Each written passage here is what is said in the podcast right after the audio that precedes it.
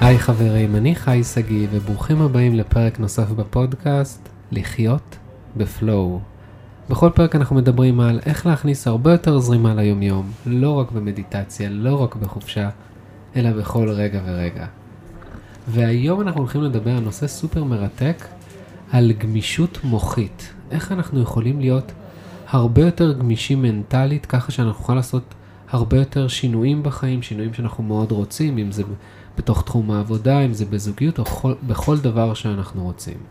אז במיוחד בשביל זה, הזמנתי את דוקטור ריקרדו טרש. Welcome ריקרדו. תודה, שגיא. איזה כיף שאתה איתנו, איזה קול יש לך. זה, הבוק... זה רק על הבוקר. וואלה. אוקיי, אז אני קצת אשתף על אה, ריקרדו.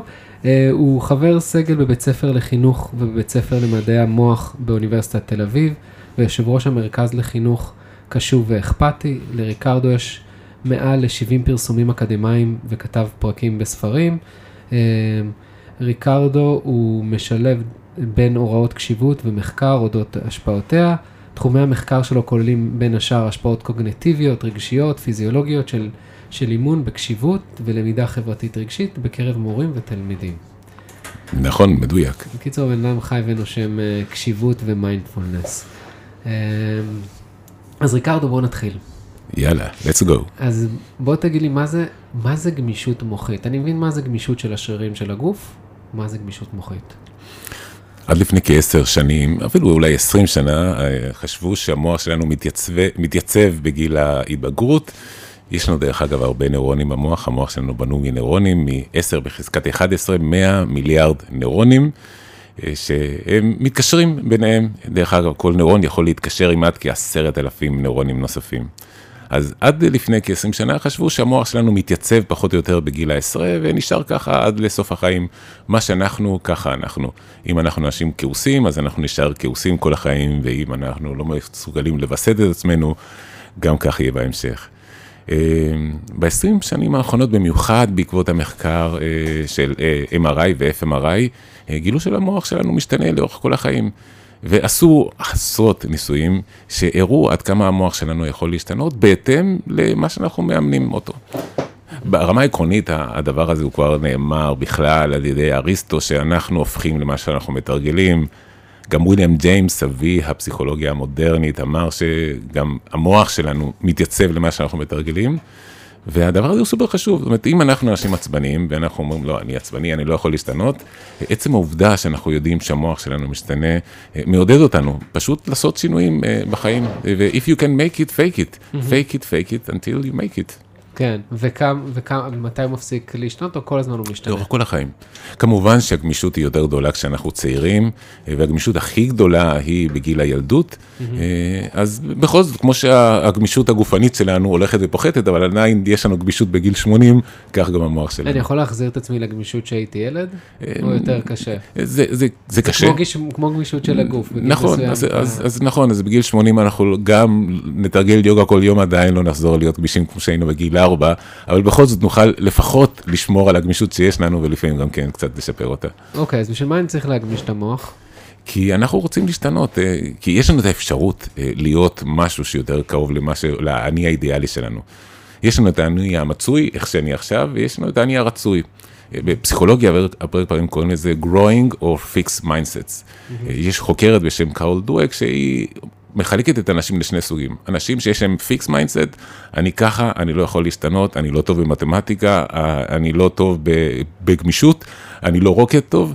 ויש אנשים שיש להם growth mindset, והם אנשים שהם משתדלים ומנסים וטועים, ועצם העובדה שאנחנו מנסים וטועים ומנסים שוב ושוב, בסופו של דבר גורם לנו להשתנות. והשינוי הוא מקרב אותנו למה שאנחנו היינו רוצים לעשות. Mm-hmm. לכן הדבר הזה חד משמעית משתלם, כי אנחנו יכולים להיות יותר קרובים למה שאנחנו רוצים. אז בעצם עוזר לנו להתמודד עם כישלונות ואכזבות. אה, בכלל, כל העניין הזה של growing mindsets, אנחנו, בילד, מורות בילד, בבתי ספר, הרבה פעמים מחזקות את הילדים שהצליחו, קיבלו ציון טוב והגישו את העבודות, עבודות הבית. אנחנו לומדים שהדבר הנכון זה דווקא לחזק לא את ההצלחות, אלא את הניסיונות, גם אם נכשלת. אה, כך שככל שאנחנו נכשלים יותר, סימן שאנחנו מנסים, ואחרי הרבה כישלונות בסופו של דבר נצליח, וזה מה שאנחנו רוצים לפתח אצל ילדים, בני אדם ובכלל. תשמע, זה, כולנו יודעים שאנחנו צריכים להיכשל וכאלה, אבל זה מאוד קשה שזה קורה. איך אנחנו מצליחים להגמיש את המוח בזמן הדבר עצמו? אה, כן, אז, אז פה יש, יש הרבה הלקאה עצמית. זאת אומרת, פה יש משהו שקשור ואולי לנושא השני שלנו, של מיינדפולנס, על, על השפה הפנימית שבה אנחנו משתמשים. זאת אומרת, היה ואני נכשל, אז אה, ממשיך השיח הפנימי, אני אידיוט, אני לא מה שצריך להיות, כל פעם אני טועה מחדש.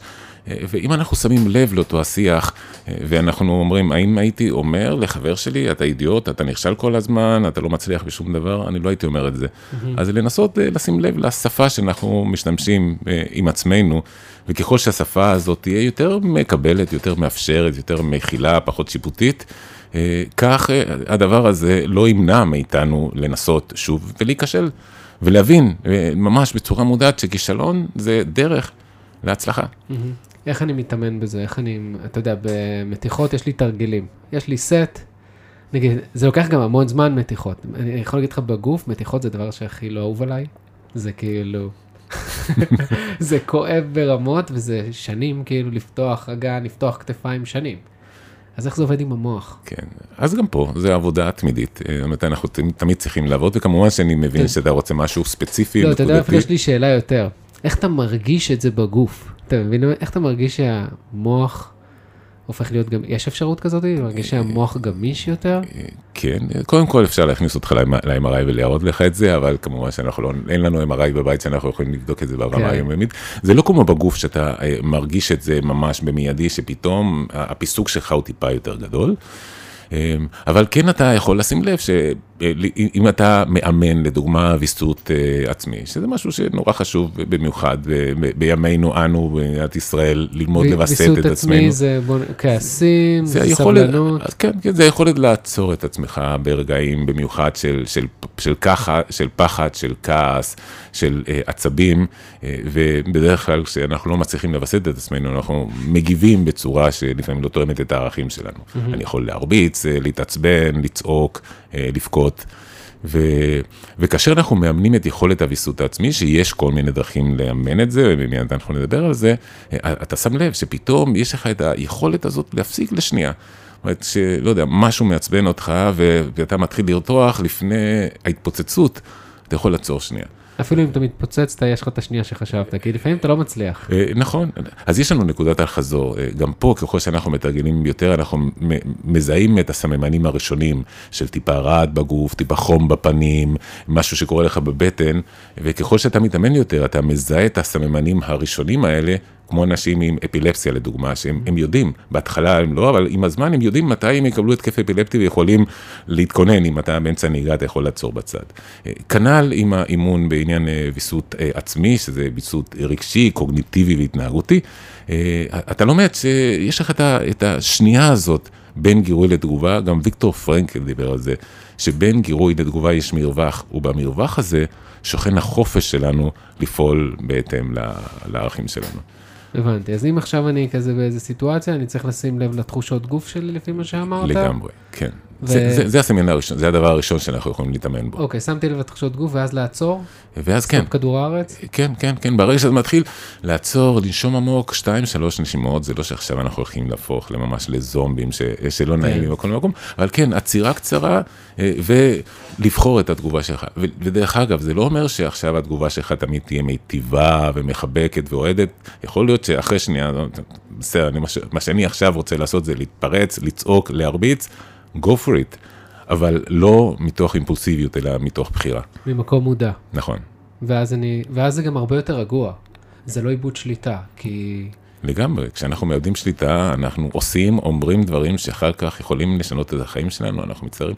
וזה, דרך אגב, גם אם נתאמן שנים, עדיין יהיו מצבים כאלה שאנחנו מאבדים את זה, זה קורה לכולנו. לי זה קרה אתמול. אה, וואלה.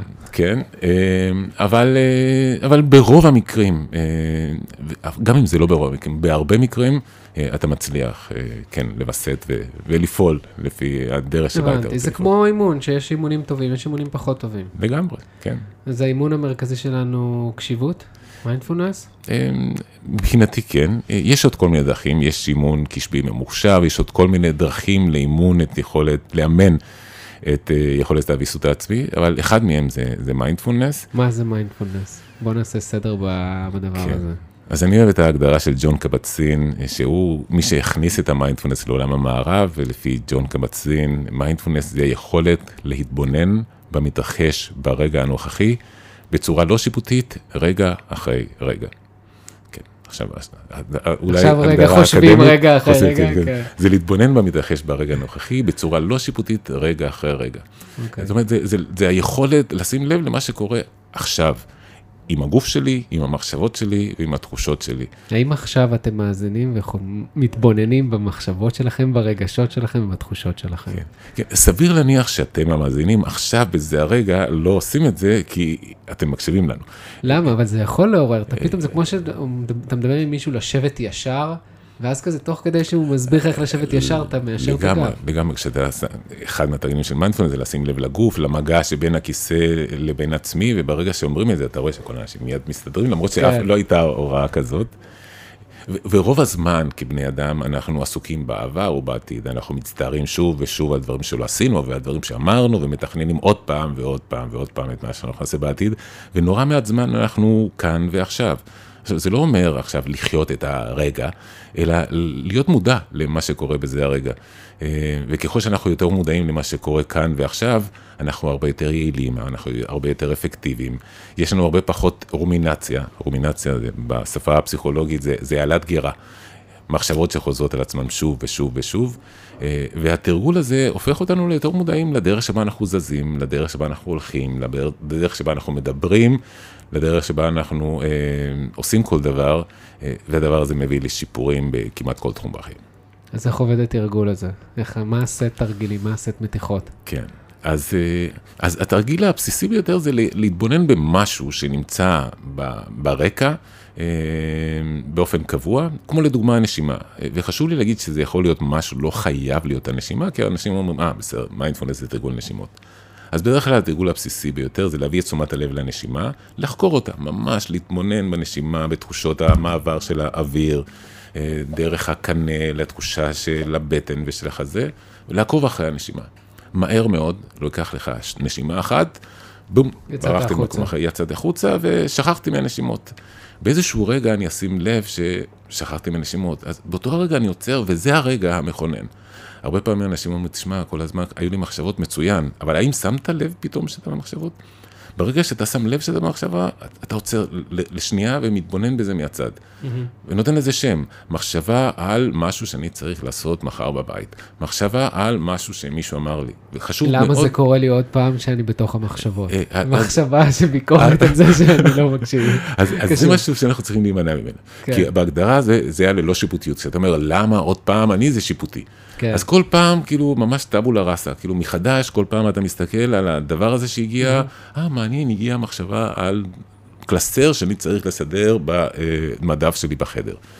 גם חשוב מאוד לתת לזה שם עם כמה מילים בודדות, כי אחרת אתה נשאר תקוע, אבל שאני לא אשכח את ה... אתה מקטלג את זה, אוקיי, נכון, זה למקום הזה נכון, עכשיו. נכון, מקטלג לגמרי, ומתבונן במה קרה לך בגוף באותו הרגע. האם זה הגיע ביחד, האורח הזה, נורא חשוב לקרוא לזה אורח, כי אנחנו מזדהים עם המחשבות שלנו, זה אני.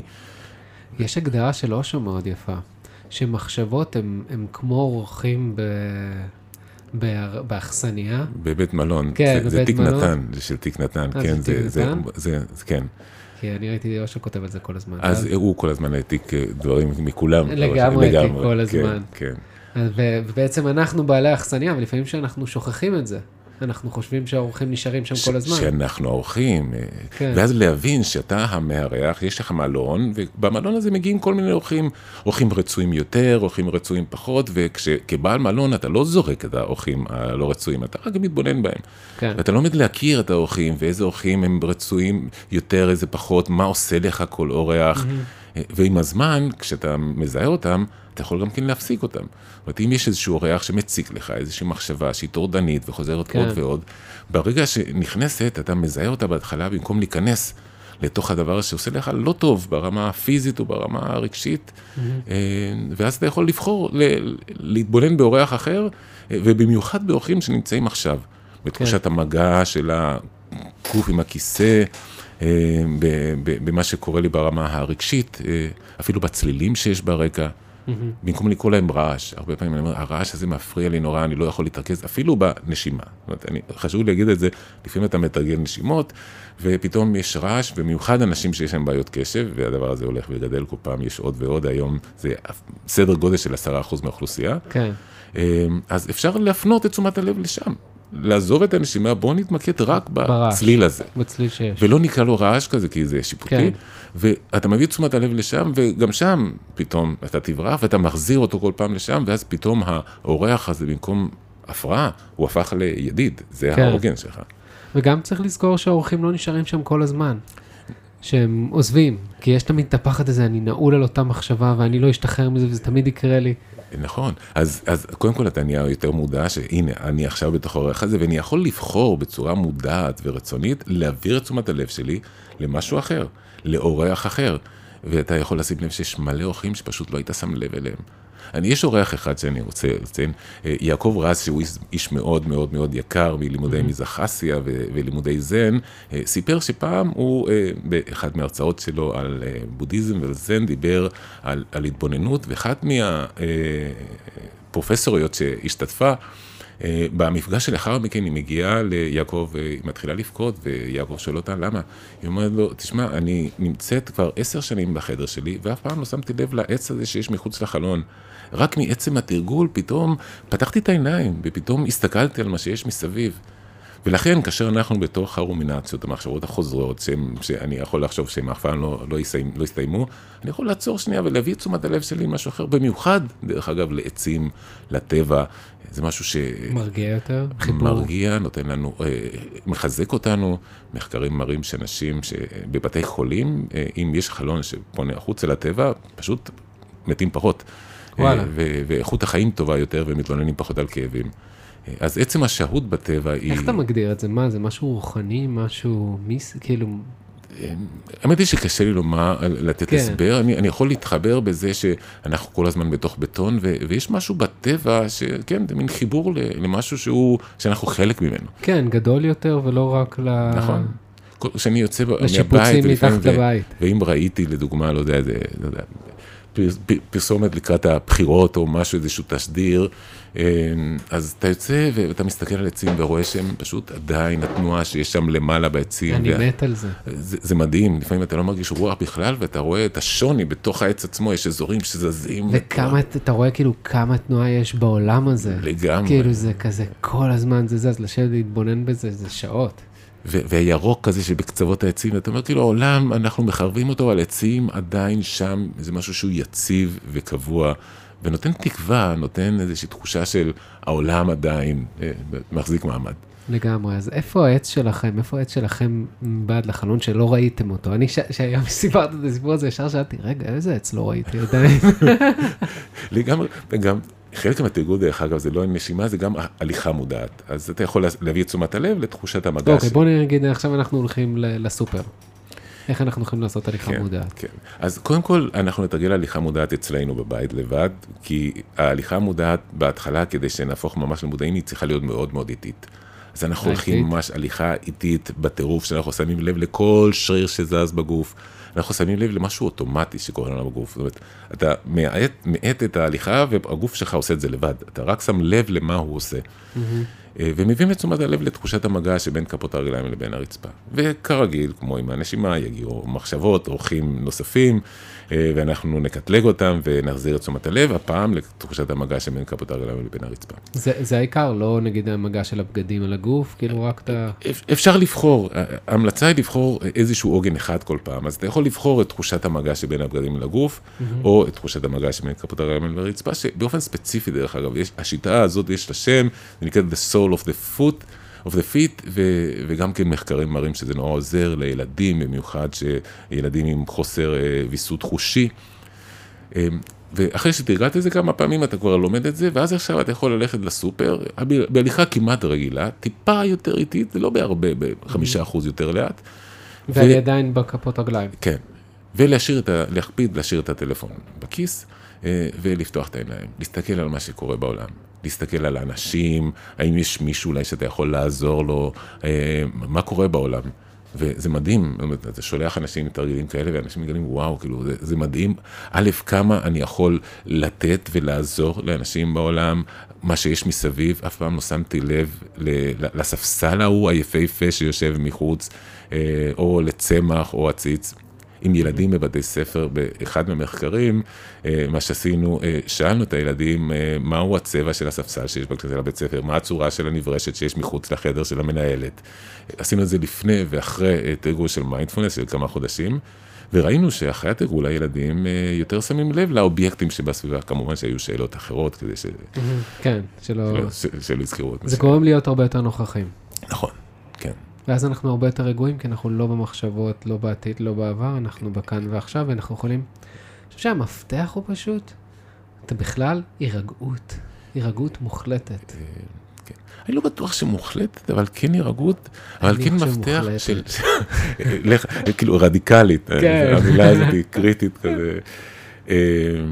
אבל כן, זה מאפשר לנו להיות יותר אנחנו, להיות יותר נוכחים. אה, להרגיש נעים בגוף שלנו. ולא במחשבות, זאת אומרת, המחשבות שלנו, בדרך כלל, רוב המחשבות שלנו, גם השפה, היא שפה שלילית. אמ, אז ברגע שאתה מפנה חלק מה, מה, מהמקום הזה של המחשבות, ומעביר את זה לתחושות ורגשות שקורות בזה, הרגע אתה מגלה שהרוב בסדר. Mm-hmm. רוב הלא בסדר שלנו הוא לא מגיע מהלא בסדר, אלא מהמחשבות על מה יהיה ומה ההשלכות של הדברים. מאיפה המחשבות באות? אמ, חלקם הם קורות באופן ספונטני. אותם המאה מיליארד נוירונים שהזכרנו בהתחלה, כשנוירון מגיב למשהו הוא יורה, קוראים לזה ירי, יש איזה מעבר אה, חשמלי בתוך הנוירון, ובסופו של דבר אה, שפיכה של חומר כימי בין, ה, אה, בין התאים במרחב הסינפטי. ונוירונים מגיבים גירויים ספציפיים. זאת אומרת, נוירון שנמצא באזור המוח שקשור בראייה, הוא יירה כאשר אה, ראיתי אור או ריבוע או משהו. חלק מהנוירונים יורים באופן ספונטני, סתם, mm-hmm. מדי פעם. ועצם העובדה שיש כמה נוירונים שיורים באופן ספונטני מדי פעם, זה, זה יוצר את העובדה שירה נוירון באזור הראייה, באזור הרגש, באזור השמיעה, ונוצרת איזושהי מחשבה על משהו שקשור במוזיקה שמזכיר לך את. אז חלק גדול מהמחשבות שלנו הן מגיעות סתם, הן לא שלנו, הן באמת אורחים שהגיעו באופן מקרי מתוך ירז של נוירונים. אה, אז נורא נורא חשוב שנזכור את זה. Mm-hmm. זה, זה לא אני, זה לא שלי. כן. וכמובן שהדבר הזה נו, אחר כך יוצר אסוציאציות ברמה אסוציאטיבית שמגיעה איזושהי מחשבה מסוימת, בדרך כלל היא מפעילה איזושהי רשת שמזכירה לך עוד משהו והדבר הזה הוא יש גם, יש אבל יריות קבועות שבאות מהילדות, אתה יודע, מדברים שלאו דווקא מהילדות, אבל ממשהו ששמענו וחוזר שוב ושוב. כן. שזה הקלטות של אנשים אחרים. כן, פה, פה זה קשור לגמישות המוחית ולהתייצבות, זאת אומרת, המוח שלנו, כן, זאת אם היו חוויות שחווית בילדות או דברים ששמעת, אה, אה, זה חיזק אזורים מסוימים במוח שקשורים לתגובה של הדבר הספציפי הזה. וככל שאתה נזכר בזה יותר, האזורים המוחים, המוחים האלה הם הופכים לחזקים יותר, מתקשרים יותר טוב עם אזורים אחרים, mm-hmm. ולכן הדבר הפרדוקסלי שככל שאתה נזכר בזה עוד ועוד ועוד, הדבר הזה הולך ו- ומתחזק. ולשחרר את זה? לשחרר את החיבורים האלה של נוירונים? אז גם זה משהו שאנחנו יכולים לעשות. כאילו, התרגול, הגמישות המוחית הזאת, היא יכולה לגרום או לחיזוק או להחלשה של קשרים שבין אזורים מסוימים. ולכן אם כל פעם שאתה חווה תסכול, אתה נזכר באיזושהי חוויה... בוא ניקח איזה מחשבה שלילית נגיד. זרוק איזה מחשבה שלילית חוזרת. אה, שהיא חוזרת להרבה אנשים. כי אנחנו לא כאלה מקוראים. אה, כן, אה, אז קודם כל, אני לא בסדר, אני לא מספיק... לא מספיק טוב. אני לא מספיק טוב, לא מספיק כן. טוב. כן. אז, אז כל פעם שמגיעה המחשבה הזאת, אני לא מספיק טוב, אתה במקום להמשיך לחזק את זה, זה יכול לעצור שנייה. ו- ודווקא לחפש מהם הדברים הטובים שלי. אה, ואנחנו יכולים לגלות אבל זה קשה שאתה לא במודעות. אתה, אתה יודע, המחשבה הזו כל כך חזקה, היא כל כך חזרה שוב ושוב. כאילו פתאום להגיד מה הדברים הטובים שבי, זה מרגיש לי תלוש מהמציאות. אה, כאילו שזה, כי אני מאמין שהמחשבה היא המציאות. אז אני יכול למצוא דבר אחד טוב, וזה עניין של תרגול. אז בהתחלה היה לי קשה מאוד, אז ברגע שמגיעה המחשבה השלילית, קודם כל אני יכול לעשות משהו עם המחשבה הזאת. אני אידיוט, אוקיי? בואו נחשוב, מגיעה המחשבה, אני אידיוט. אני מציע שני דברים. דבר ראשון, להוסיף לזה סימן שאלה בסוף. אני אידיוט? אמנם. זה, זה דבר ראשון, ואז פתאום אתה שם לב, אוקיי, אז, ואחר כך אתה יכול להוסיף לזה עוד משהו. יש לי מחשבה על זה שאני אידיוט. אז אתה עושה הבחנה בין העובדה הזאת, אני אידיוט, לבין יש לי מחשבה על זה שאני אידיוט, וזה כבר שם את העובדה הזאת בסימן שאלה. כי זה מרחיק אותי מהמחשבה, כן, ואני כן. לא המחשבה. כן, כן, ואז, ואז שאומרת, אה, אוקיי, יש לי מחשבה על זה שאני, שאני אידיוט, זה כבר, אני לא בהכרח אידיוט, יש לי מחשבה על זה, וגם יש לי מחשבות אחרות על זה, מחשבות על זה שאני גאון לפעמים, אה, אני גאון, הצלחתי לפתור איזשהו משהו, ואחר כך אתה ממצע את המחשבות האלה, ואתה מבין שחלק מהמחשבות הן רעות, חלק הן טובות. ועצם העובדה שאנחנו הופכים מודעים שחלק גדול מהמחשבות שלנו הן מחשבות רעות, אז אנחנו יכולים אולי לעשות איזשהו פיצוי ולתת יותר מקום לאותן המחשבות החיוביות. שאלה לי לך, זה לא גורם לי להיות הרבה בראש? כאילו במשחקי mind? אמ, אנחנו... כאילו, אני מסתכל על המחשבה, אני לא המחשבה, אני לא זה. כאילו, אם אני לוקח את זה בהשוואה למדיטציה, שהוא של של נגיד גואנקה, אז אתה רק בתחושות, אתה בכלל לא מסת... המחשבות שלך לא רלוונטיות. כאילו, אתה יודע שזה טרנזיסטור שעובד שם, ותן למוזיקה לנגן בזמן שאתה מתרכז בתחושות. כן. אז קודם כל, להתבונן זה לא רק במחשבות, זה להתבונן במחשבות, תחושות ורגשות בכל אורח שמגיע. זאת אומרת, להבין שהאורח יכול להיות חוסר נוחות בגוף, האורח יכול להיות עצב שפתאום אני חווה בגרון, או האורח יכול להיות מחשבה. הרבה מחשבות יש לנו. אה, אבל אנחנו שם, זאת אומרת, זה לא שהתרגול הזה יכול להפוך אותנו ל... יש לנו מחקרים, לא, לא ברור כמה מחשבות יש לנו ביום, אבל לפח, בטוח שזה משהו שבין עשרת אלפים לשבעים אלף מחשבות ביום. ואין כאלה שחוזרות, אתה יודע... 95 אחוז מתוכן חוזרות על עצמם. חוזרות על כן, עצמם, כן. זה כאילו אותה מחשבה. כן, כן. אז, אז, אז אנחנו שם לגמרי. אז עצם העובדה שאתה הופך ליותר מודע, אה, פתאום דווקא זה מפחית טיפה את כמות המחשבות, כי אתה עוצר אותם, מתבונן בהם ומביא את תשומת הלב, שוב יש לך איזה רגעי הפסקה. וזה בתרגול, בתרגול אתה שם, אבל אחר כך במשך היום זה, זה צובע לך את היום, שאתה פתאום בתוך המחשבות החוזרות האלה, אתה שם לב אליהן. ואז אתה יכול להתבונן ולהגיד, אה, יש לי מחשבה על, אה, באמת אני כזה להוסיף סימן שאלה, ולהחזיר את תשומת הלב למשהו שנמצא בסביבה, אה, ובסופו של דבר זה, זה הופך אותנו לפחות מתעסקים בזה, אנחנו רק יותר מודעים, כי הדבר הזה קורה בצורה בלתי מודעת. כן. אם אני אשאל אותך על מה, מה היו החמשת אלפים מחשבות, נגיד, שהיו לך אתמול, יהיה לך מאוד קשה, אתה תוכל למנות אולי עשר דברים שחשבת עליהם אתמול, כן. כי הרוב זה על אוטומט. אה, אז זה קורה לנו, אבל אנחנו על אוטומט, אז אנחנו יותר מודעים לאוטומט, ואז יש לנו יותר את האפשרות לבחור במשהו אחר. לגמרי. מה ההבדל בין מדיטציה לקשיבות מיינדפולנס? קשיבות זה סוג של מדיטציה, יש הרבה סוגים של מדיטציה. זה פשוט תרגום מערבי למדיטציה? אה, זה תרגום מערבי לסאטי, שזה בסנסקריט מיינדפולנס. אה, שזה יותר קשור, זה קשיבות בעברית. אה, דרך אגב, מדיטציה בעברית זה התבוננות, לא יודע מי קבע כן. באקדמיה ללשון עברית כדי לקרוא לזה ככה. אבל קודם כל, יש הרבה סוגים של מדיטציה. אפשר לחלק אותם לשתי משפחות עיקריות, משפחות שמכוונות אובייקט ולכאלה שלא מכוונות אובייקט. מה זה אומר? מדיטציה טרנסצנדנטלית, לדוגמה, היא מדיטציה מכוונת אובייקט, יש לך מנטרה, והמטרה שלך היא כל פעם לחזור על המנטרה מחדש. אה, יש מדיטציות יהודיות שאתה מת, מתרכז באותיות השם ואתה חוזר כל פעם על אותיות השם פעם אחר פעם. יש מדיטציות שלא מכוונות אובייקט, שאתה מנסה לשים לב למה, איפה ה mind שלך בכל רגע. ומיינדפולנס נכנס, נכנס למשפחה הזאת.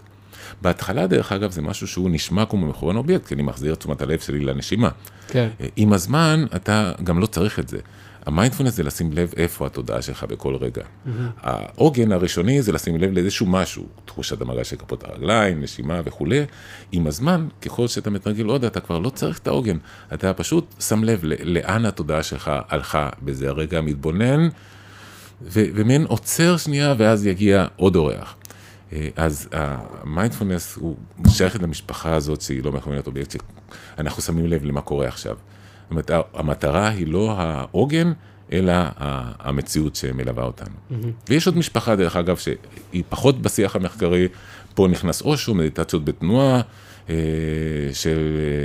אה, ש- שקופצים שגם- עכשיו, ש- חמד, כן, בוא כן. נסביר מה זה. כן, אז אה, יש הרבה מדיטציות של אושו, בדרך כלל מדיטציות של שעה, כל מדיטציה מחולקת לארבעה חלקים, יש חלק של, של צעקות לפעמים, של ג'יבריש, יש חלקים של ריקוד, יש חלקים של תנועות גוף מאוד מאוד, אה, במשך איזה 20 דקות, רבע שעה בלי עצירה. כל פעם, כן, או, או של תנועה כזה מאוד כן. מאוד רפיטיטיבית, אה, או, סת- עמידה גם. אה, נכון, אה, תלוי באיזה מדיטציות, יש כן. כמה מדיטציות, ובסוף בדרך כלל יש איזשהו שלב של, של רגיעה, שכיבה והתבוננות ממה שקרה בגוף. אה, אז כולם הם מדיטציות, אה, וכולם יש להם איזושהי מטרה אולטימטיבית של להיות יותר, מודעית, יותר מודעים ל- לעצמנו, כאשר העצמנו יכול להיות מחשבות, תחושות, רגשות. לגוף. אז אצל גוונקה זה יהיה יותר תחושות הגוף, אה, שגם הן מלמדות אותנו הרבה אה, על, על אותם התהליכים המנטליים שלנו. מדהים. אז איך אני, אז א', אני צריך לבחור איזה מדיטציה הכי מתאימה לי, אה, נכון? נכון. כל אחד יש את ה... אז בקורסים שלי באוניברסיטה אני עכשיו מתחיל הסמסטר, אז מחר אני מתחיל את שני הקורסים שלי של מדיטציה, וכל שבוע אנחנו לומדים שיטה או שתיים, ואז כל אחד יכול לבחור, ואז סטודנטים אומרים, כשאני עצבני מתאים לי יותר שיטה X, אה, וכשאני יותר בהקשבה מתאים לי יותר אה, שיטה Y. וואלה. יש משהו, יש שיטה אחת שמובילה לדעתך? יש משהו בהתבוננות בנשימה, שהוא... כי היוגה גם... הוא גם מלמד אותנו, זאת אומרת, למרות ש... ש... ועוד משהו שחשוב לי לומר, כשאנחנו מביאים את תשומת הלב לנשימה, בדרך כלל אנשים מיד, כאילו, כמו שמתיישבים ישר, גם פתאום מתחילים לנשום כן, ואז... נשימות עמוקות ואיטיות, והכוונה היא לא לשנות משהו, אלא רק להתבונן בנשימה כפי שהיא. אבל על הדרך, כשאנחנו מתבוננים בה ומתחילים לתרגל, הנשימה שלנו הופכת לאיטית יותר ועמוקה יותר, ו- ואנחנו לומדים גם כן שכשאנחנו רגועים, הנשימה שלנו היא יותר איטית, דרך אגב, אפילו פיזיולוגית. אם אנחנו נושמים נשימה איטית, סדר גודל של שישה מחזורים בדקה, זה מפעיל את מערכת הפרסימפטית, שזו מערכת הרוגע, לעומת המערכת הסימפטית, שזו מערכת האזעקה. כשמגיע האריה, אז המערכת הסימפטית מופעלת, כשאני יושב לסיאסטה, אה, אז המערכת הפרסימפטית, ונשימה איטית מפעילה את המערכת הזאת. אז גם התרגול, כאשר אני מתחיל לתרגל נשימה, בדרך כלל הנשימה הופכת לאיטית יותר, והדבר הזה לא רק הופך אותו ליותר מודע, אלא גם כן ליותר רגוע. אתה יודע למה אני מחייך? כי זה כזה פשוט. אבל... לגמרי, אה, לגמרי. אבל... לא, כשבאים זה כל כך, כל כך פשוט. זה כל כך פשוט שאתה לא מאמין לזה, עזוב, נו, כאילו. מצד שני זה כל כך עמוק, זה הדבר הפרדוקסלי, זאת אומרת, התרגול הוא סופר פשוט, אבל מאוד קשה לתרגל את זה. זאת אומרת, כן. עכשיו אני אגיד לך, אוקיי, זאת אומרת, השתכנעת, עכשיו אני רוצה חצי שעה בבוקר, חצי שעה בערב, ולרוב האנשים, אוקיי, בסדר, אני מבטיח מחר בבוקר אני מתחיל, כן. לא היה לי זמן, ומחר בבוקר זה יהיה בצהריים. אז, אז אני אומר, נתחיל במשהו קצר, משהו שאנחנו יכולים לעמוד בו. שלוש דקות, ארבע דקות, חמש דקות, כל יום בשעה קבועה, אה, ואז אחר כך לאט לאט הזמן טיפה מתארך, וזה מתחיל לצבוע את היום שלך. והדבר הפרדוקסלי זה כל כך, כל כך פשוט, מצד שני זה כל כך עמוק. וככל שאתה מתרגל עוד, אתה שם לב לעוד רובד של מחשבות.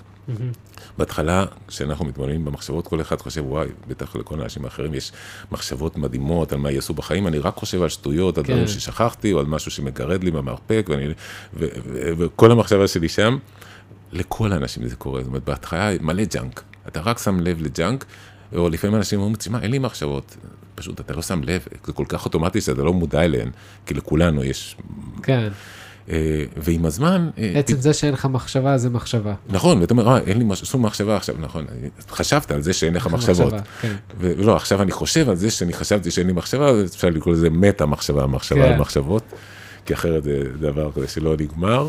אה, ועם הזמן מגיעות פתאום מחשבות יותר עמוקות, דברים שאני יותר שם לב אליהם, דברים, טראומות מהילדות, דברים קשים.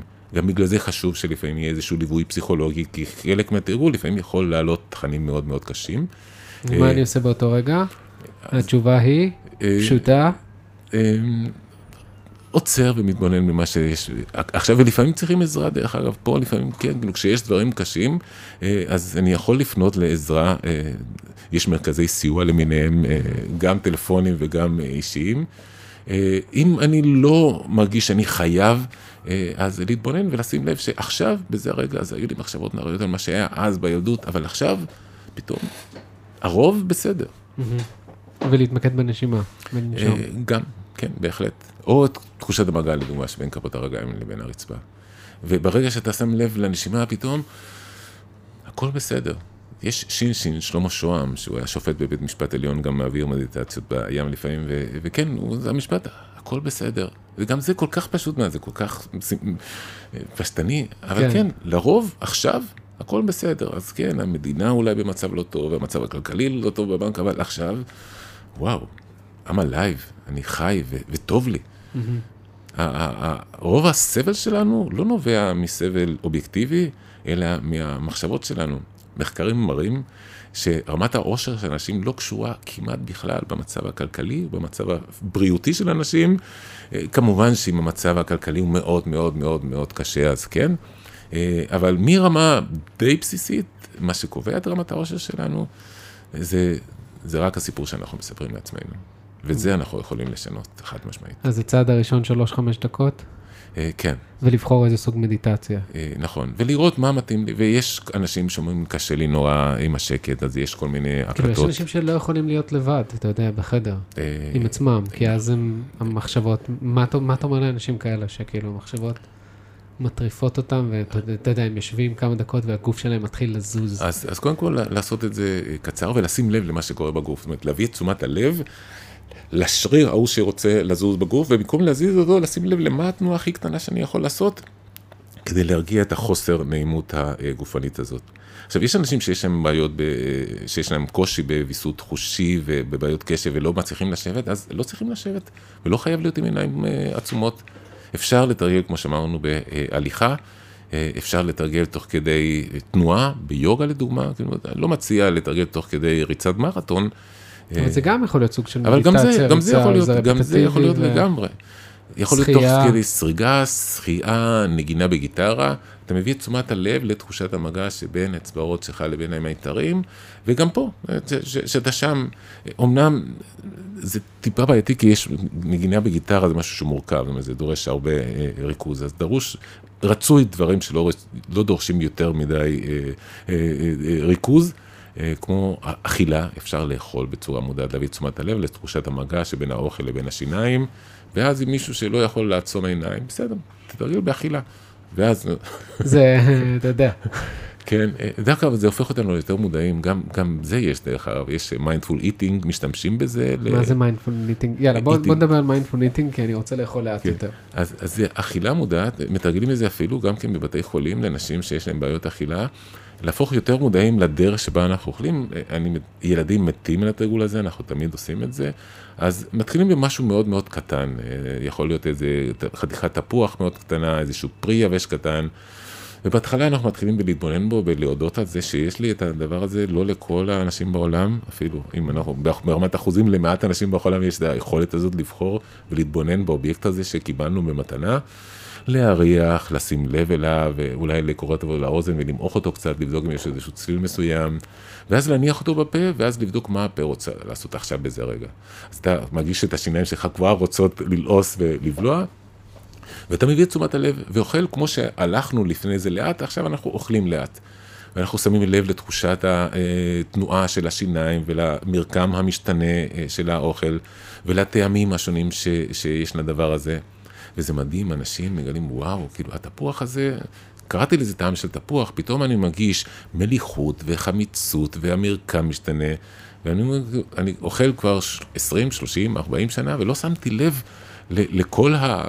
סוגי תפוחים גם, כל אחד זה... כן, ומין תזמורת של, של אורחים שיש שם, של, של טעמים ומרקמים ותפוחים שונים. ו- ואני מביא את תשומת הלב שלי לשם לגמרי, ואז זה הופך את, הש- את האכילה שלי לאיטית יותר, לחלק מהתרגול, אה, ואנשים אה, בדרך כלל אוכלים פחות, הם יותר מודעים, הם, זה לא המצב הזה שאתה פותח את המקרר, מכניס משהו.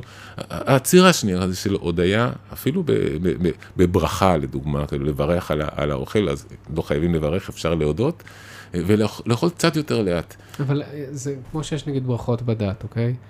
באיזה שלב זה הופך להיות למכני, גם כשאתה מברך, לא דת או כן דת, זה לא משנה, אתה מברך וזה מתחיל להיות מכני, וגם אם אתה בלחץ, כאילו, מה זה בלחץ? אתה ביום עבודה, יש לך הרבה דברים, אז אין לך זמן עכשיו להתחיל אה, אז, אז זה, לא יקרה. כל הזמן, זה לא יקרה כל הזמן, אבל בחלק מהמקרים.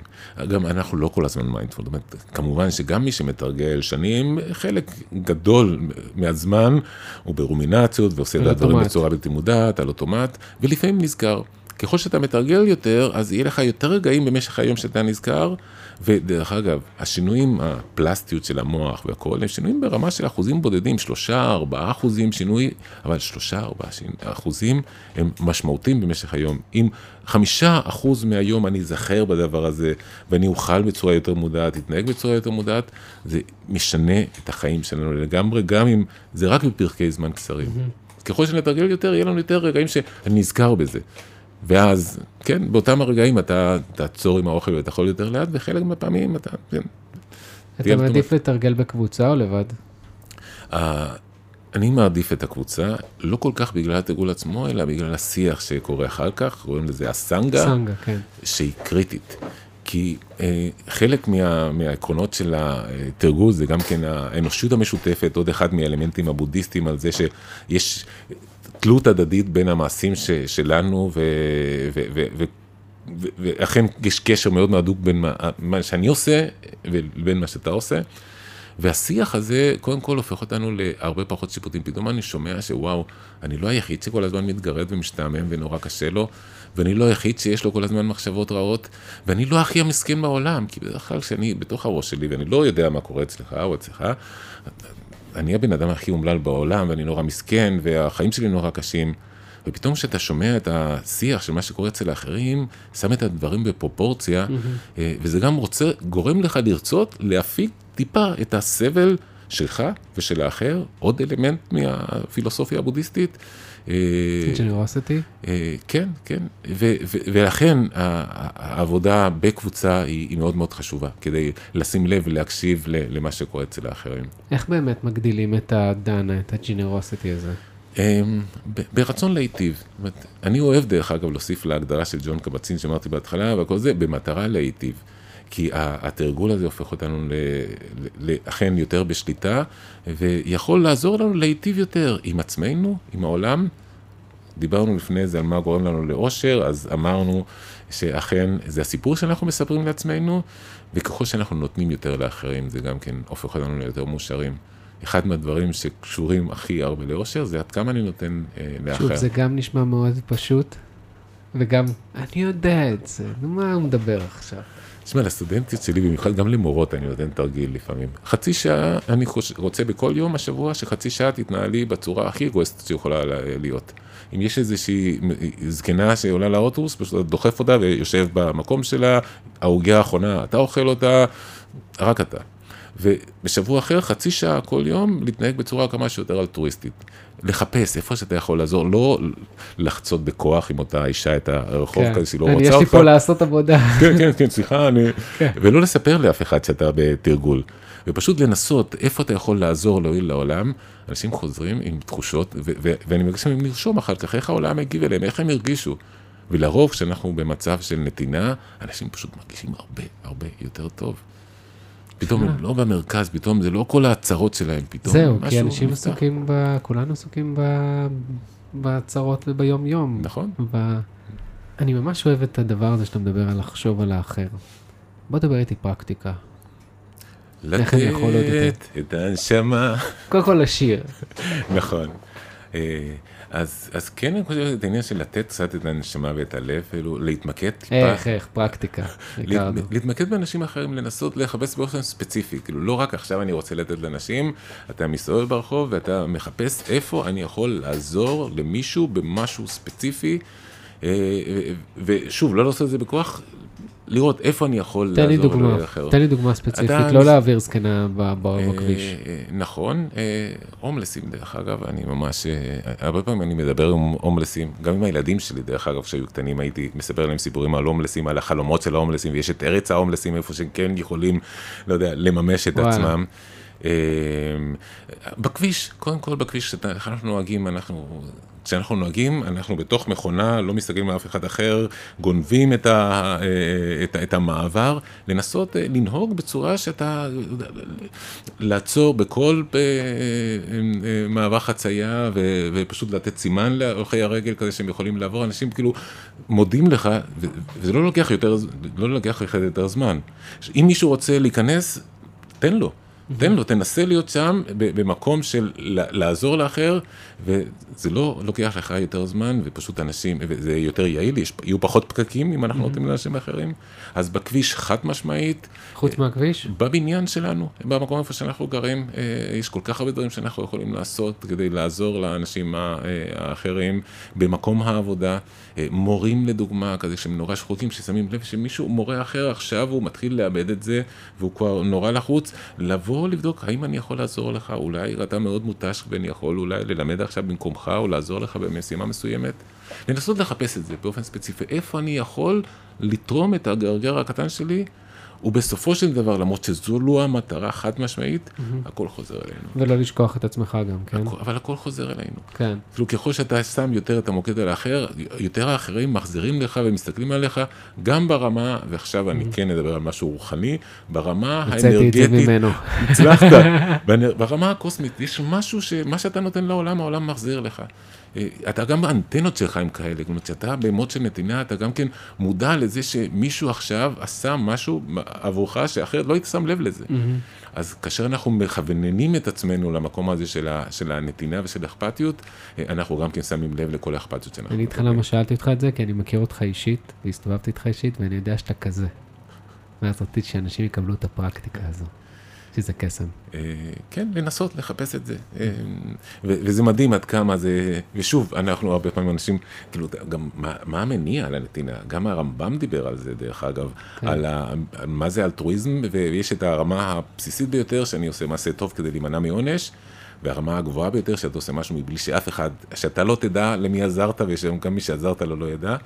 ויש את כל הספקטרום הזה בדרך, אז כן, לנסות לחפש את זה. באיזה רגע אני יכול, ואנחנו נמצא את זה. בהתחלה אנחנו לא רואים עד כמה אנחנו יכולים להשפיע על העולם. אז למי אתם עוזרים? מי לידכם, מסביבכם, מאחוריכם, למי אתם יכולים לעזור. ואני תופס טרמפ אחרון למשפט. אה, כשאנחנו צעירים אנחנו רוצים לשנות את העולם, לשתול יערות, לשנות את העולם, לעשות מהפכה. כשאנחנו גדולים אנחנו רואים שזה כמעט בלתי אפשרי, זה לא יהיה בידיים שלנו, יש כוחות אה, כלכליים מאוד מאוד גדולים שמנהלים את העולם, אבל אנחנו כן יכולים לשנות את הסביבה הקרובה שלנו. את הבניין, את הקבוצה, את מה ש... זה לשתול דשא. וככה אנחנו יכולים לשנות את העולם, שהעולם יהיה מלא דשא, במעגלים, למעגלים שאנחנו יכולים להגיע, והמעגלים האלה יגיעו לעוד מעגלים, ולאט לאט ככה אנחנו כן יכולים ב, ברוגע, ובקשיבות, בשקט, בקשיבות, לשנות את העולם. לסביבה, איזה מקסים זה. ועוד משהו שאני מוסיף לתוך הנדבך הזה, לנסות לעשות את הדברים אחד-אחד. monotasking במקום multitasking. כאילו, פע, לעשות עכשיו את האוכל. לנסות לעשות דבר אחד, אחד. כמה זמן אתה ממליץ, כאילו? כל הזמן. כאילו, לא, אבל אם בחרתי משהו אחד עכשיו... כן. אז אתה עושה אותו. כאילו, עכשיו יש לך לבשל, להכין אוכל. אז כשאתה חותך את הסלט, תנסה להיות כמה שיותר רק בסלט, רק ב- לשים לב לדרך שבה אתה חותך את המלפפונים, במקום לשמוע תוך כדי פודקאסט, ובמקום תוך כדי לדבר עם הילדים או עם החברה, אה, לנסות להיות כמה שיותר מרוכז בדבר אחד. האם אתם מרוכזים עכשיו בדבר אחד? אנחנו מכשילים אתכם פה. וזה פרדוקסלי כזה, כי אנחנו חושבים, אין לי זמן עכשיו, אני צריך לעשות מלא דברים, אני רוצה לעשות הכל ביחד. אין לנו את היכולת הזאת. אנחנו, כש, כשאנחנו שולחים הודעות טקסט תוך כדי הליכה, אנחנו הולכים הרבה יותר לאט, מתקתקים הרבה יותר לאט ועושים הרבה יותר טעויות בכתיבה. Mm-hmm. אז בואו ננסה להתרכז בדברים אחד-אחד, נגלה שבאופן פרדוקסלי אנחנו הרבה יותר יעילים, עושים את הדברים הרבה יותר מהר, עושים הרבה פחות טעויות, ונהנים מזה. הרבה יותר, בדרך כלל ההנאה היא בסדר כשאני אגיע למידברג, כשאני אגיע לחופשה בסוף השנה, אבל פתאום אני נורא נהנה מלחתוך את המלפפון ולשים לב ליופי של, ה, של הצורה ולתחושת המגע שביני לבין הקליפה שלו. זאת אומרת, אוקיי, פעם אחת זה יהיה כיף, אבל אחרי זה זה משעמם. אתה מבין, אתה כבר חושב קדימה. אה, אבל יש כל כך הרבה סוגים, תשמע, מהבית שלי יש שקיעות מדהימות, ואני אומר, כאילו, זה מדהים, כל פעם מחדש אני עולה לגג, אני רואה את השקיעות ואני אומר, וואו, אני לא מתרגל לזה. וגם כך, אין, אין שני עלים אותו דבר, אין שני מלפפונים אותו דבר. אז, אה, וגם לשים לב שהשעמום זה סיפור שאנחנו מספרים, הנה, נורא משעמם לי עכשיו, עכשיו. כן, צריך לעשות משהו אחר, כי יש כן. משהו יותר חשוב. אז במקום, בוא נהיה כאן, בוא נהיה עם, עם המלפפון והעגבניות עכשיו, וזה הרגע. בוא נהפוך לפעולה עצמה. אה, כן, כן, בוא נהיה שם כמה שיותר טוטאליים עם הפעולה, ופתאום אנחנו נגלה אז אנחנו חושבים, יהיה לי משעמם אם אני כל הזמן אהיה ככה, בוא נעזוב את המחשבה הזאת שאולי יהיה לי משעמם, בוא נהיה כאן. אני אגיד לך משהו, הרבה פעמים שנגיד אם אני עכשיו חותך את הסלט או אני עושה פעולה מסוימת, צץ לי איזה רעיון מגניב בתוך העבודה או בתוך הזה. אז זה אומר שאני לא בתוך הרגע. אה, אבל זה מציף לי כאילו, אתה יודע, יצירתיות כזאת. אז שמע, אם אנחנו מנסים לנסות לעשות דבר אחד כל רגע, זה לא אומר שאנחנו נהיה שם. פשוט מדי פעם אנחנו נזכר ונהיה שם, כמו שאמרתי, 4% מהזמן. כן. כי 90% מהזמן אתה יודע במקומות, ואז אז יש את הפחד, כן, הרעיונות הטובים מגיעים כשאני חותך סלט, אז אני לא רוצה להימנע מאותם הרעיונות, אל דאגה, הם יגיעו ממילא. חלק מהזמן תיזכר, ו- ופתאום הפעולה הזאת, אתה תהנה ממנה הרבה עכשיו, יותר. עכשיו, אם אני, בוא, בוא ניקח דוגמה, נגיד סתם, אני כותב איזה משהו, עשיתי הפסקה, אני חותך עכשיו את הסלט, פתאום בא לי ההמשך של הכתיבה שנתקעתי בו. אז מה אני אומר לעצמי? אוקיי, חכה עם זה כמה שניות, או, אה. או לך תכתוב ותהיה ברגע בפעולה של הכתיבה. יכול להיות, יכול להיות. כשזה קורה, אני מציע לאנשים שיהיה לך מין פנקס קטן, לרשום את הדברים כזה שנורא חשובים, ואז להניח להם, כי אחר כך אתה כל הזמן, שאני לא אשכח, שאני לא אשכח, שאני לא אשכח. והרבה פעמים מתוך זה שאתה, שאני לא אשכח, אני שוכר. ואז יש מחשבה חוזרת. כן, אה, כן, ואז יש רובינציה. יש אורח, זה, לא אשכח. נכון, נכון. אז, אז, אז בשביל זה יש לנו היום, לא יודע, יש לנו סלולרי, יש, אפשר בנוטס כזה, שאני לא אשכח אה, את הדבר הזה בשביל המאמר, וזהו. אוקיי, בוא נדבר על משהו שהוא קשה. נגיד עכשיו, אני אומר, אני רוצה בצורה מודעת להיכנס לרשת החברתית. כאילו לבדוק משהו ברשת החברתית, לבדוק עכשיו הודעה במסנג'ר או לא משנה מה. זה קשה. אה, זה ישר מטיס אותך. אה, נכון, אבל אתה יכול לנסות להיות כמה שיותר מודע בקריאה ולשים לב לאסוציאציות שנוצרות. קראת משהו ברשת החברתית, ואז אה, הזכיר לך משהו אחר. ואז שכחת מה אתה רוצה. נכון. אז לנסות, אני אומר לנסות, כי אחרת אם רוב הפעמים אנחנו לא מצליחים, ואז מגיע הביקורת העצמי, אני לא מצליח, אפילו בדבר הזה, אז לנסות כמה שיותר, שמדי פעם זה יצבע את, ה, את היום שלך. להיות כמה שיותר רכים בחמלה. אה, כמה שיותר קשובים לעצמך, כמה שיותר חומלים, כמה שיותר מנסים, לא יודע, לעזור לאחר, כמה שיותר מרוכז במה שאתה עושה. ובסופו של דבר, אם אתה מתרגל, לא יודע, לפחות חודשיים את הדבר הזה, זה משנה את המוח שלך, זה משנה את התפקוד של המערכת החיסונית שלך, מדדים פיזיולוגיים, מדדים קוגניטיביים, רגשיים, כמעט בכל דבר, כמעט בכל תחום, החיים שלנו הופכים לטובים יותר. מדהים. זה מה מאוד חזק אני לוקח ממך, את ה... לעזור לאחר במודעות. כן. כי אני לא חושב שאנחנו בשיח בכלל מדברים על זה. נכון. אתה יודע, אתה עוזר לאחר באוטובוס, כי גם, יש לך מחשבה שחינכו אותך והתנהגות שאמרו לך, תקום שיש מישהו מבוגר, אבל... אז, אז חמלה היא קריטית, ופה יש שני סוגים של חמלה, שלושה סוגים של חמלה קודם כל. אה, יש חמלה לאחר, אה, יש חמלה עצמית, שגם זה קריטי. הרבה אנשים... אתה לא יכול גם אם... הרבה אנשים ש, ש, כן, עוזרים לאחרים, אבל כאילו עם עצמם הם ממש קשוחים, אז לשים לב, כאילו, וואו, אני בסדר, אני לא צריך כל הזמן להכות את עצמי על כל מה שעשיתי או לא עשיתי, והיכולת לקבל חמלה מאחרים. אה, שגם זה לחלקנו מאוד קשה לפעמים כדי לקבל עזרה, לא, אני לא צריך, כאילו, תעזור למישהו שצריך, אל תעזור לי. אה, אבל אם אני חושב שאני רוצה להיות חומן עם אחרים, ואני רוצה שזה יקרה לי, אז מישהו אחר צריך לקבל את החמלה הזאת. כן. אז גם זה אומר, כאילו, ברגע שאתה מקבל חמלה מאנשים אחרים, אתה עוזר להם. אתה לא רק עוזר לעצמך, אתה עוזר להם, ו- ואז זה יוצר איזושהי אינטראקציה אחרת בין, ה- בין האנשים, mm-hmm. וחיים הרבה יותר טובים. אוקיי, okay, מה אתה אומר על מחשבות משותפות? שכאילו אם שניים מודדים, או בקשיבות, ואז יש מחשבה, כאילו יש, יש מחשבות, יש, אתה, אתה מבין למה אני מתכוון? יש מחקר, קוראים לזה אינטרסובייקטיביות, עד כמה יש איזה ש... ויש מחקרים על זה גם ב-MRI וגם מ-EG דרך אגב, שזה... שיש סינכרוניזציה מסוימת לפעמים בין אנשים שמתרגלים, שפתאום המוח שלהם יותר מסונכן.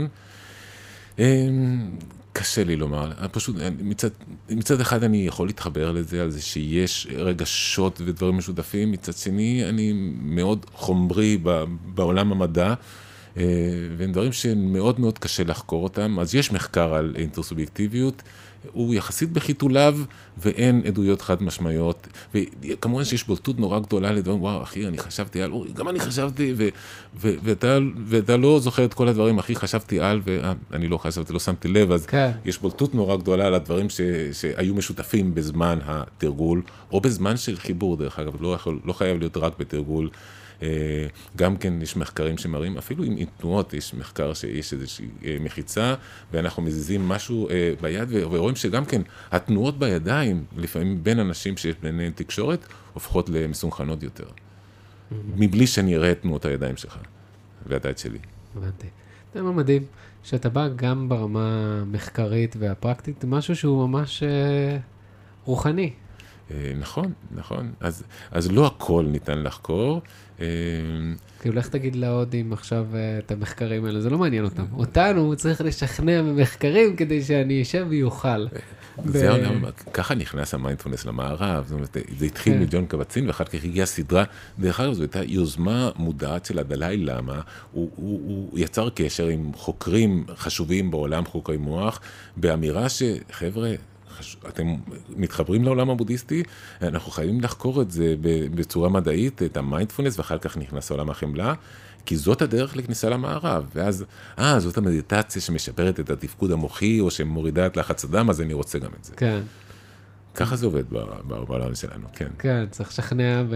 נכון. קוגנטיבית, אחרת אנשים נכון. לא עושים. האם אתם משוכנעים עד עכשיו? אני חושב שריקרדו פה השקיע פה המון.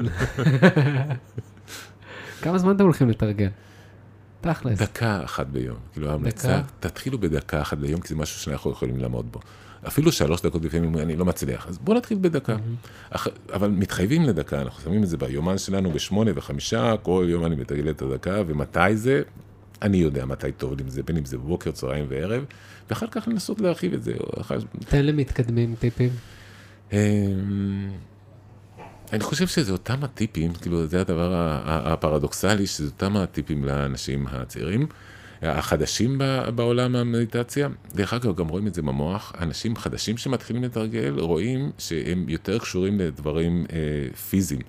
אה, וככל שאתה ממשיך אה, בתרגול, יש פעילות באזורים גבוהים יותר במוח, אזורים שקשורים במודעות, במטה מודעות, mm-hmm. במטה קוגניציה. אה, אז ככל שאנחנו מתרגלים יותר, אנחנו יכולים לעזוב טיפה את אותם העוגנים, ופשוט לנסות לשים לב למה שקורה אה, כאן. ועכשיו.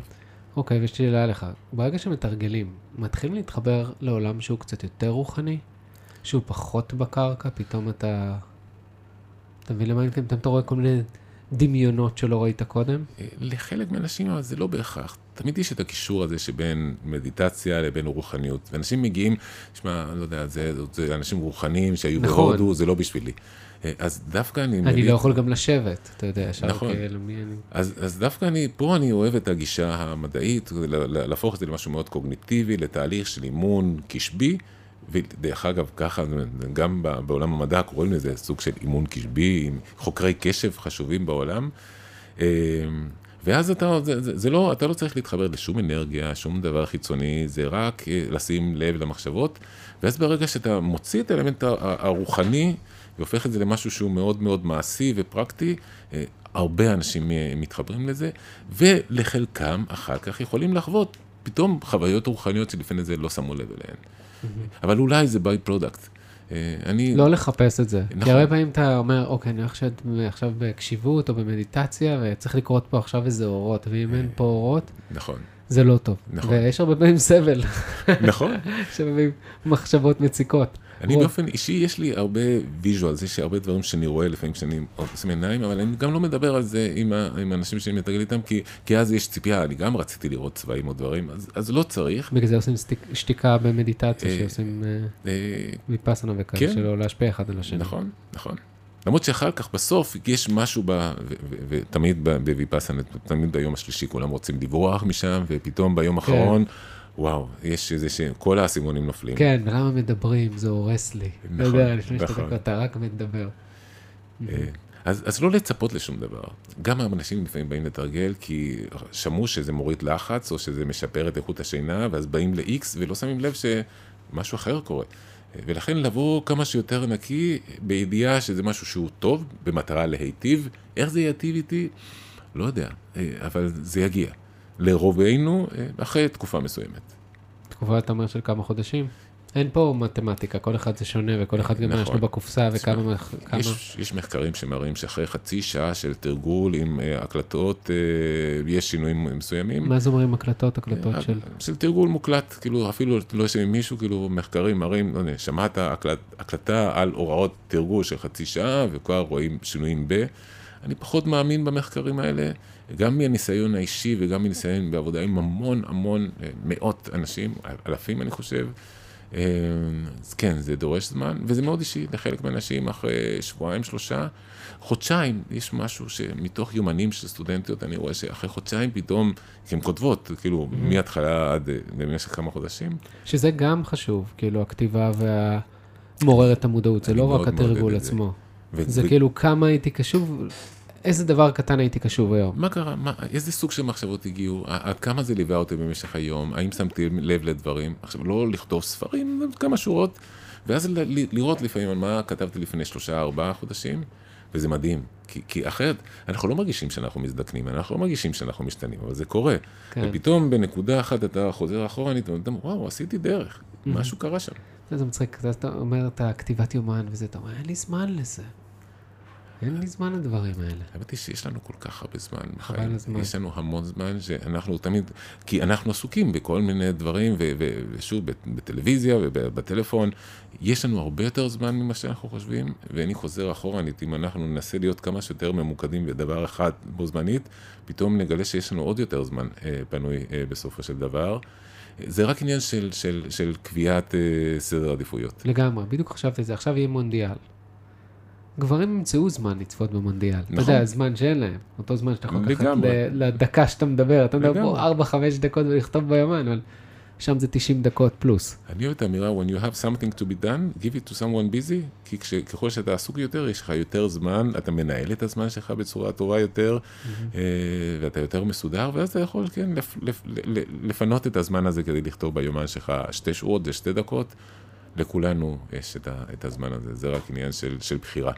בחירה ושריר, זה שריר שצריך לאמן אותו, כן. ולקב... אתה יודע, אם יהיו... ולשנות, פה אנחנו מאמנים את, ה, את הדבר הזה וזה משנה את המוח שלנו. אז בהתחלה יהיה לנו מאוד קשה לפנות את הזמן הזה. ולקבל לכתיבה. את זה, ולא לבקר את זה, ולא לקבל, לא לבקר את המחשבות האלה, ויהיו אורחים שיגידו מה זה השטויות האלה שריקרדו פה מדבר.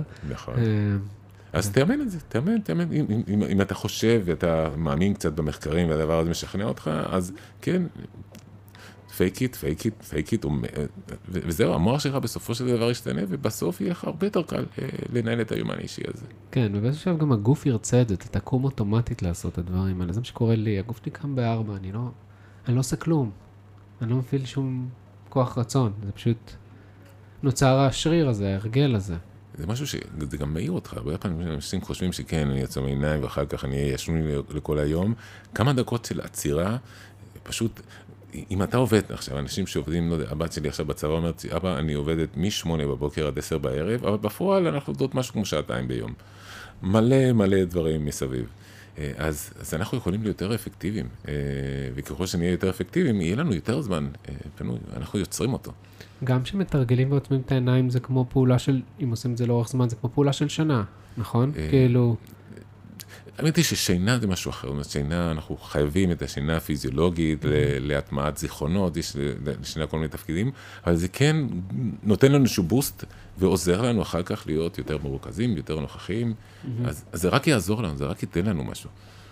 האם ריקרדו עשה לכם חשק? לי הוא עשה חשק. האם אתם הולכים לתרגל? מעניין. דרך אגב, לאנשים הרבה פעמים קשה לתרגל כזה בלי הוראות, אז, אז יש, אפשר להאזין להוראות מוקלטות, יש כל מיני אפליקציות, יש גם בעברית, אה, ב... הזכרת בהתחלה את המרכז לחינוך קשור באכפתיה, אז במר... באתר של המרכז, שזה educare.co.il, edu כמו התחלה של education ו-care כמו אכפתיות, ויש שם הקלטות אה, על אה, סוגים שונים של מדיטציה למבוגרים, לילדים, ובהתחלה זה נורא עוזר. כן, או קבוצה. כן, ללכת לקבוצה, לגמרי. ושתתמוך, וגם זה מחויבות, אוקיי, טוב, נכון. אני נכנס לחוג הזה של המיינדפולנס או של המדיטציה. נכון, ואז אני חלק מהסנגה, חלק מהקבוצה, חלק מהקהילה הזאת. לגמרי. מגניב. ריקרדו, משפט שהיה מסכם את מה שדיברנו פה. יש לי חלק בפודקאסט תמיד בסוף, משפט שאני יכול לשים על המקרר, שמסכם את כל מה שאמרנו. אמ, להיות ברגע ולחשוב על האחר. אהבתי ממש. להיות, כן, להיות כאן ולחשוב על האחר. איזה יפה זה. Yes. מקסים, נסיים, נסיים עם זה. אז אה, ריקרדו, איך אפשר להשיג אותך באתר הזה של ה... כן, גם אם, כותבים אה? ריקרדו, אפילו רק ריקרדו בגוגל, אז יגיעו או לריקרדו מחמם פסנתרים, או ל... ויש לי גם אתר אישי. מקום ראשון ב-SEO. כן, נכון. אז אה, גם לאתר האישי שלי, שיש שם אה, מלא חומרים, אה, גם על מדיטציה, גם על סטטיסטיקה, גם על דברים אחרים, וגם למרכז לחשוב. אתה מעביר סדנאות מעבר לאוניברסיטה? נורא מעט. מעט. אני קצת קורסים מטעם המרכז לחינוך קשור ואכפתי, מדי פעם מזמינים אותי, אבל מאחר ולצערי הזמן שלי הוא יחסית לא נזיל, אה, אז אני מעביר נורא נורא מעט אה, דברים. אבל יש אנשים, ממש מלא אנשים טובים בחוץ. כן, יש המון, יש מגוון, המון. ואת כל סוגי המדיטציות אתם יכולים לבדוק יש את מרכז לחקור. תובנה שאני ממליץ בחום, אנשים נהדרים. אה, יש את מרכז גוף נפש ברמת השרון עם קורסים ממש טובים. אה, יש את, אה, את קמפוס פורשים, ש- שיש שם אה, פעילות אה, גם של מדיטציה. ויפאסנה ישראל. אה, ויפאסנה ישראל בהחלט. מהמם.